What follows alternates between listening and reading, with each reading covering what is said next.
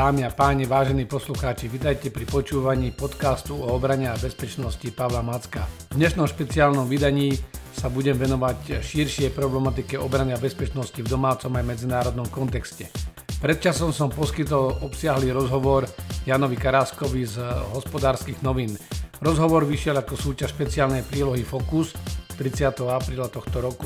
Podstatné myšlienky z tohto rozhovoru máte možnosť si vypočuť práve v tomto podcaste. Príjemné počúvanie.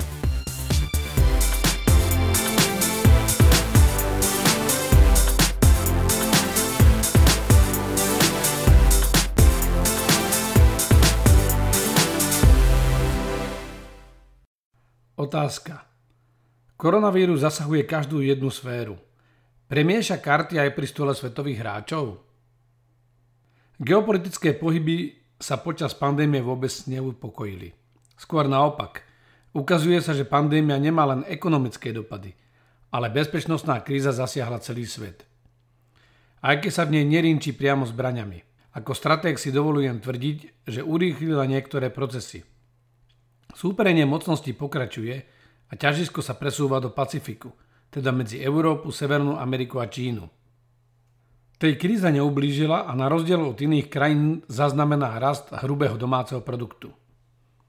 Čína je veľmi ekonomicky silná a čoraz viac asertívnejšia.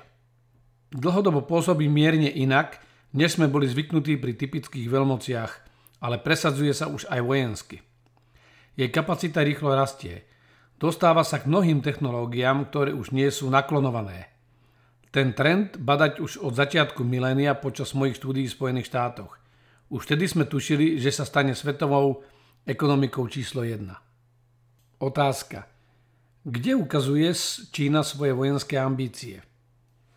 Čína sa vo svete prezentuje ako krajina, ktorá chce obchodovať.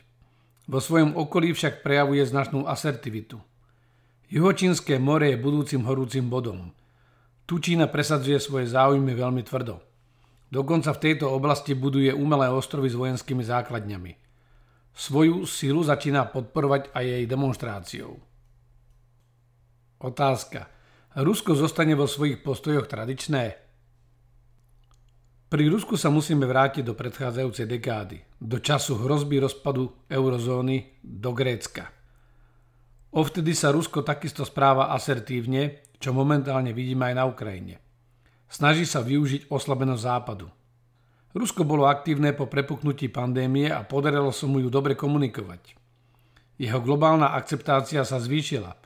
Rusko zohrávalo pozíciu pomáhajúceho partnera. Takýto dojem sa snažilo cieľavedome navodiť už pred rokom v Taliansku, kam posielalo vojenskú pomoc. Nám sa to síce nemusí tak javiť, ale cieľové publikum to vnímalo asi takto. Európska únia nám nepomohla a Rusi áno. Teda Rusi sa vezú na pre nich priaznivej vlne.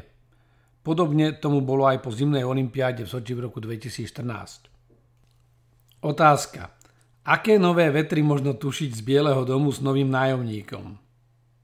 K istým kozmetickým zmenám príde, no celkový trend sa nezmení. Ťažisko svetového diania sa posúva nezvratne k Číne. Ázia bude hlavným bodom na mapách všetkých rozumných politikov. Európska únia je síce jednou z najsilnejších ekonomík vo svete, ale nedokáže sa presadiť. Jej váha klesá, podobne ako váha USA. Prezident Joe Biden bude k NATO určite ústritivejší než jeho predchodca Donald Trump. Treba si ale povedať, že ak bola transatlantická spolupráca dôležitá v minulosti, tak v najbližších rokoch jej význam ešte porastie.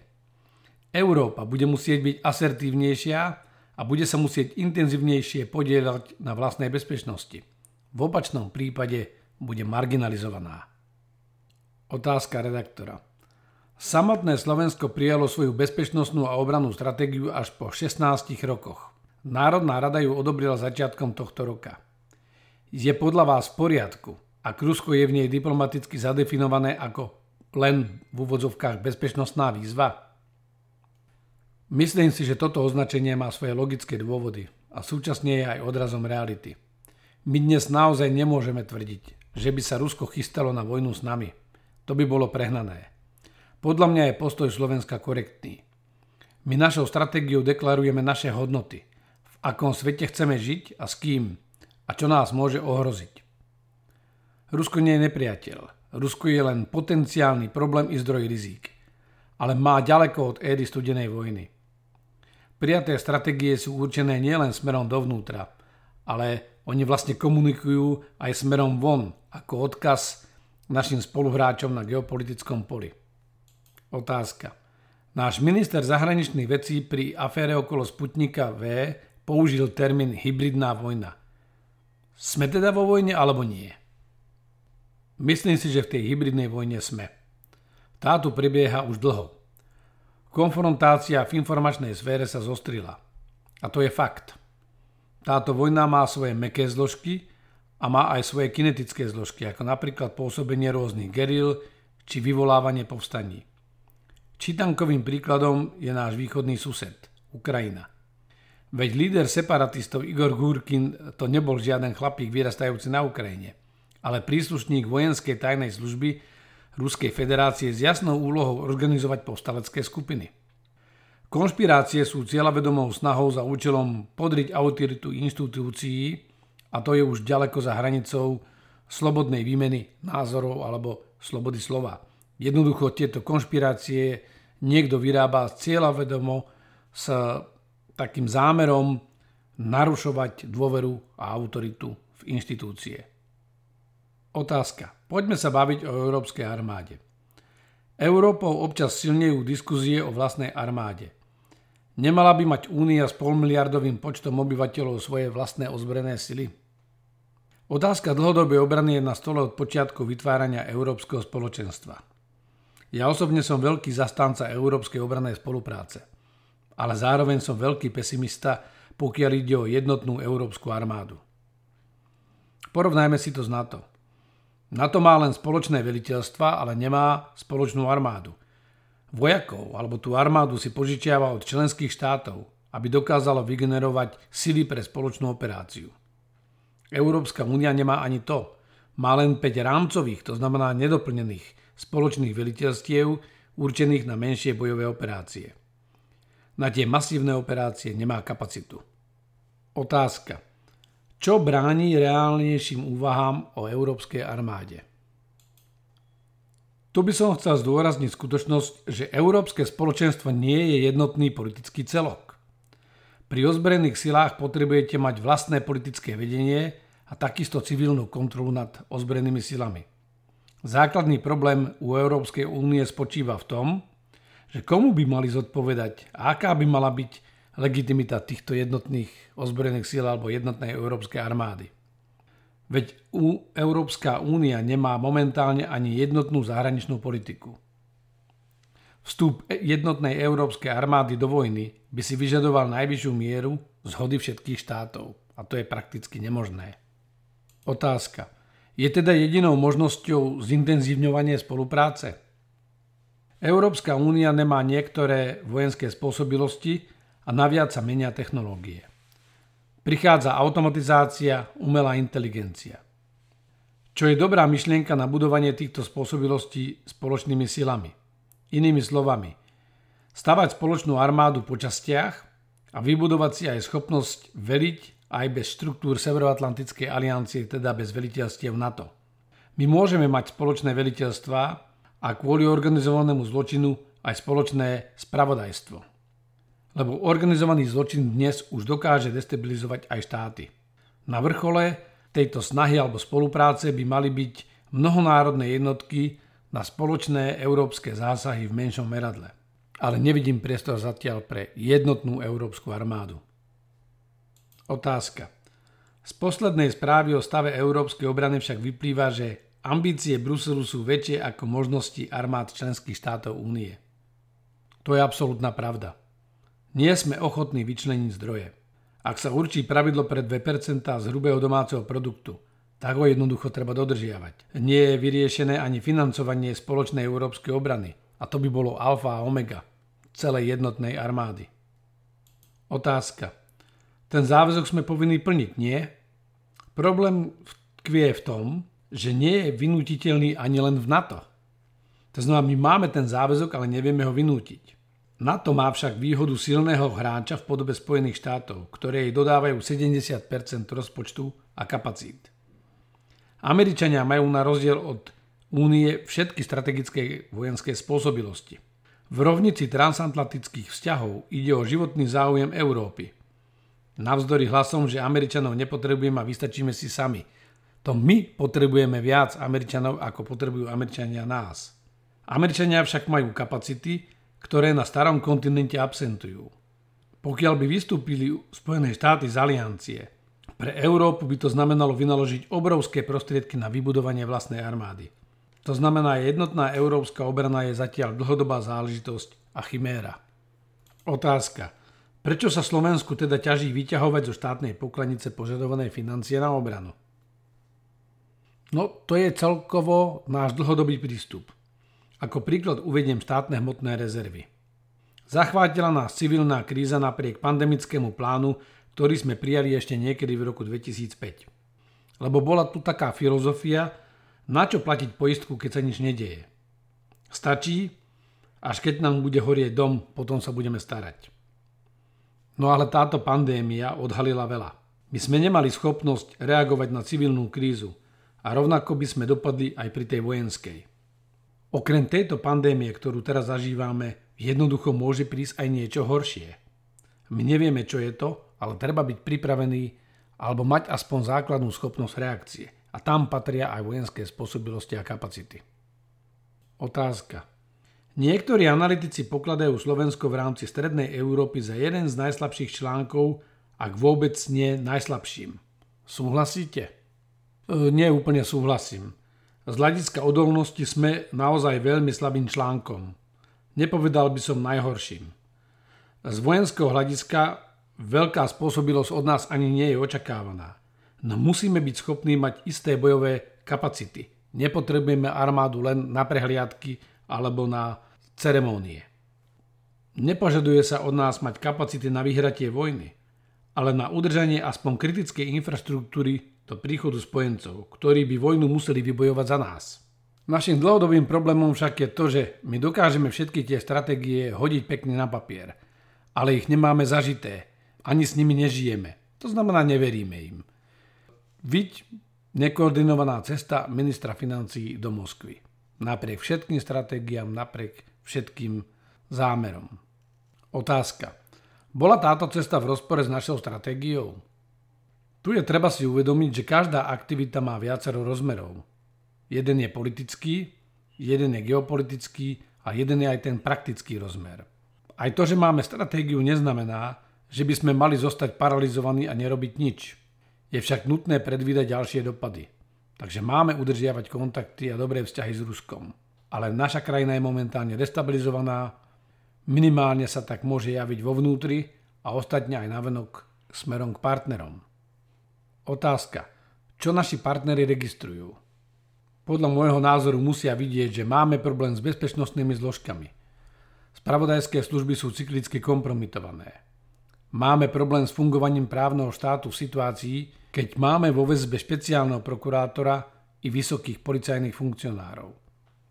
Organizovaný zločin u nás prerástol do takej miery, že ohrozuje stabilitu štátu. My sa nemôžeme tváriť, že sme silným článkom spoločenstva. Síce fungujeme ako tak, pretože máme dobré časy, no ak by došli ešte horšie časy, tak v tých zlých časoch systém prestane fungovať. Už len preto, že my nie sme presvedčení o hrozbách, hoci na papieri s nimi súhlasíme, ale každá stratégia je dobrá len vtedy, pokiaľ ste ju schopní realizovať. To znamená, ak v stratégii pomenujete hrozby, musíte mať zálohe aj nástroje, ako sa s nimi vysporiadať. Otázka. Nespôsobujú stav našej obrany schopnosti aj nákupy vojenskej techniky? Doposiaľ takmer každý sprevádzal škandál. No to sa nám možno stane aj teraz. O to horšie, že ich najväčší kritik dnes v týchto nákupoch de facto pokračuje tým istým spôsobom. Minister obrany Jaroslav Naď bol transparentný, keď zverejnil nákupy svojich predchodcov a pri vlastných bohužiaľ už postup nie je taký jasný. Ale priamo k vašej otázke. Bez ohľadu, ako realizácie nákupov dopadli. Dobrou správou dostáva, že na začiatku predchádzajúcej vlády ministerstvo obrany aspoň po dlhých rokoch naprojektovalo – aké ozbrojené sily vlastne chceme mať. pripravilo aj dlhodobý plán rozvoja obrany do roku 2030. Svoju domácu úlohu si teda plnilo. Otázka. No ale tento plán nikdy neprešiel parlamentom. Áno, lebo Andrej Danko nechcel tento plán schváliť, respektíve nechcel schváliť stratégiu a tým pádom nebol schválený ani dlhodobý plán. Ale už počas jeho tvorby sa menili podmienky. NATO dnes od nás žiada vybudovanie ťažkej mechanizovanej brigády. Poradie akvizičných projektov ale bolo nastavené najprv na zabezpečenie strednej mechanizovanej brigády, až následne tej ťažkej, pravdepodobne založenej na pásoch. Otázka. No ale prečo má byť prioritou práve tá ťažká brigáda? Slovenská republika nebude mať ozbrojené sily, ktoré by stačili na našu obranu.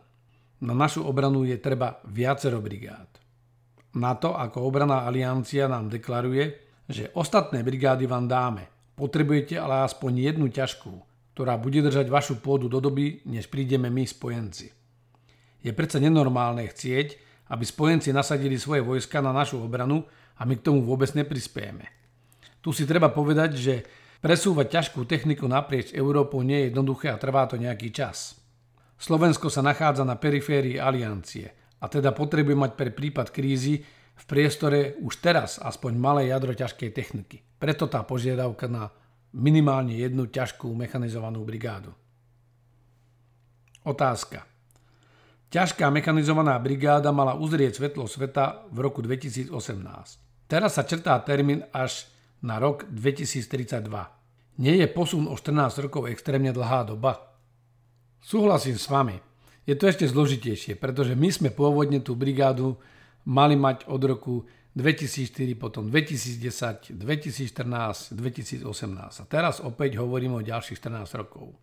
Keď som sa ešte ako generál pustil do vypracovania analýzy, koľko financií treba na dobudovanie ťažkej brigády, vyšla mi suma 1,6 miliardy eur. Makro čísla nepustia. V priebehu najbližších 10 rokov vynaložíme na obranu minimálne 30 miliard eur. Z nich predsa musíme vygenerovať jednu ťažkú brigádu. My však nemáme nastavené priority a preto robíme všetko a zároveň nič. Ja dúfam, že ministerstvo obrany v tejto dobe, potom ako sme prijali strategické dokumenty, vypracuje aktualizáciu dlhodobého plánu, kde už tie priority budú nastavené tak, aby sme aspoň tú jednu ťažkú mechanizovanú brigádu v najbližšom desaťročí mali. Otázka. Aké kroky by mala vláda podniknúť, aby sme si plnili medzinárodné záväzky? Najprv musíme odkomunikovať verejnosti i odborníkom, prečo vôbec kupujeme tú či onú techniku a ako to vôbec zapadá do systému obrany. Ak sme schopní transparentne preukázať jej účel, dá sa urobiť nákup aj priamým zadaním. Ja si nemyslím, že treba ísť nevyhnutne do verejnej súťaže. Zároveň by sme mali investovať do obrany, nie do techniky, ale do obrany ako takej. V prvom rade treba dotiahnuť nákup stíhačiek F-16. E, nemusí sa nám páčiť, ale je už tak rozbehnutý, že e, nič iné s tým nevieme urobiť. Hoci išiel nad rámec našich potrieb, tento projekt nie je úplne zbytočný. Ministerstvo obrany by malo urýchlene dopracovať vojenskú stratégiu a aktualizovať dlhodobý plán. Otázka. Do ktorých segmentov treba predovšetkým zainvestovať? Ja som raz povedal pre Euroaktív, že ozbrojené sily Slovenskej republiky potrebujú menej železa a viacej rozumu. Takže ak chceme investovať do ozbrojených síl, tak nie len do toho železa, ale tiež do mekých, no mimoriadne účinných spôsobilostí, ktoré predstavujú zvýšenie celkovej odolnosti krajiny. Lebo ak vám narušia základnú kyberštruktúru, tak sa štát rozpadne. My musíme reagovať na nové trendy. Napríklad niektoré palebné prostriedky by mohli nahradiť drony – Takže nepotrebujete ťažký delostrelecký systém, ale vy ten účinok viete dokázať aj dobre vybaveným dronom. Zvyšok by bolo treba prehodnotiť tak, aby sme splnili záväzok na spomínanú brigádu, aj keď sa to už asi nedá príliš urýchliť. Skrátka potrebujeme zrozumiteľný fixný plán s ukotvenou dlhodobou investíciou. Následne by sme si mohli vypracovať nejaký kontrolný zoznam a v ňom si postupne odškrtávať splnenie jednotlivých krokov. Iná cesta nie je. Otázka. Čo by ste do neho ešte zahrnuli? Tak určite bojové vozidlá, ktoré zaistia spôsobilosti pre ťažkú brigádu. S tým, že nevylúčime tie kolesové, No časová postupnosť by mala byť v opačnom garde. To znamená, najprv by sme mali sa usilovať o tie pásové. Mali by sme zauvažovať, či má zmysel modernizovať súčasný tankový prápor na tankoch T-72 spôsobom, akým to ide robiť rezort. Či by nebolo lepšie ho vymeniť za novú techniku aj za cenu, že tá bude neskôr. Pokiaľ ide o delostrelstvo, to je už rozbehnuté, s tým už neurobíme nič, hoci je tam veľa dôvodov na kritiku. V modernizačných projektoch by sme mali počítať aj s perspektívnou muníciou. Otázka. A ako dopadá minister Naď vo vašom kontrolnom zozname? No, tak poviem to asi tak diplomaticky. Veľa toho nepokazil, ale ani nesplnil všetky očakávania. Obstaranie radarov bolo v poriadku. Dokúpenie inej techniky, ktorú oznámilo ministerstvo, nebol žiadny veľký projekt, bola to len nevyhnutná obmena, takže o nejakom rozvoji sa nedá hovoriť, ale dobre aj tak, že sa to stalo. Najväčšiu vyčitku voči ministrovi obrany mám ohľadne neprepracovania dlhodobého plánu. Skrátka aj počas pandémie to bola možno najlepšia doba, kedy sa dalo pracovať práve na tomto dlhodobom pláne, prekalkulovať ho, nastaviť e, poradie jednotlivých projektov, skoordinovať to s peniazmi, ktoré očakávame. Tým pádom my dnes nevieme, čo sa minister obrany chystá robiť respektíve sa o tom dozvedáme len z okrajových správ niekde v televíznych novinách. To znamená, tieto zámery ďalšie modernizácie sú menej transparentné, podobne ako sa to dialo za predchádzajúcich vedení rezortu. Na druhej strane ale plne chápe mimoriadnú zaťaženosť ozbrojených síl a samotného ministra obrany a jeho aparátu prebiehajúcou pandémiou, kde hrali kľúčovú úlohu. Otázka. Z tohto pohľadu hodnotíte ministra kladne? Určite áno, klobúk dole. Aj preto, že minister našiel odvahu k masívnemu nasadeniu armády počas pandémie. Lebo nie každý toto vítal.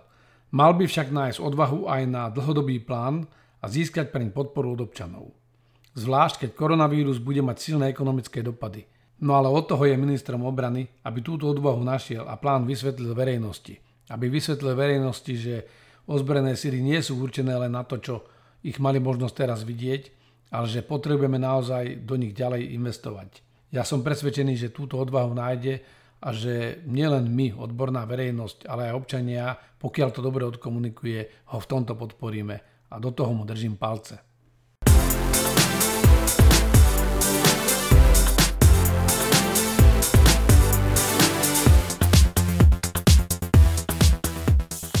Dámy a páni, a to je pre dnešok všetko. Držím palce ministerovi obrany Naďovi aj ozbrojeným silám Slovenskej republiky a verím, že aj naďalej budú plniť úlohy v prospech občanov Slovenskej republiky. No a k téme a k nejakým detailom sa vrátim v nasledujúcich podcastoch niekedy v budúcnosti. Všetko dobré, príjemný deň.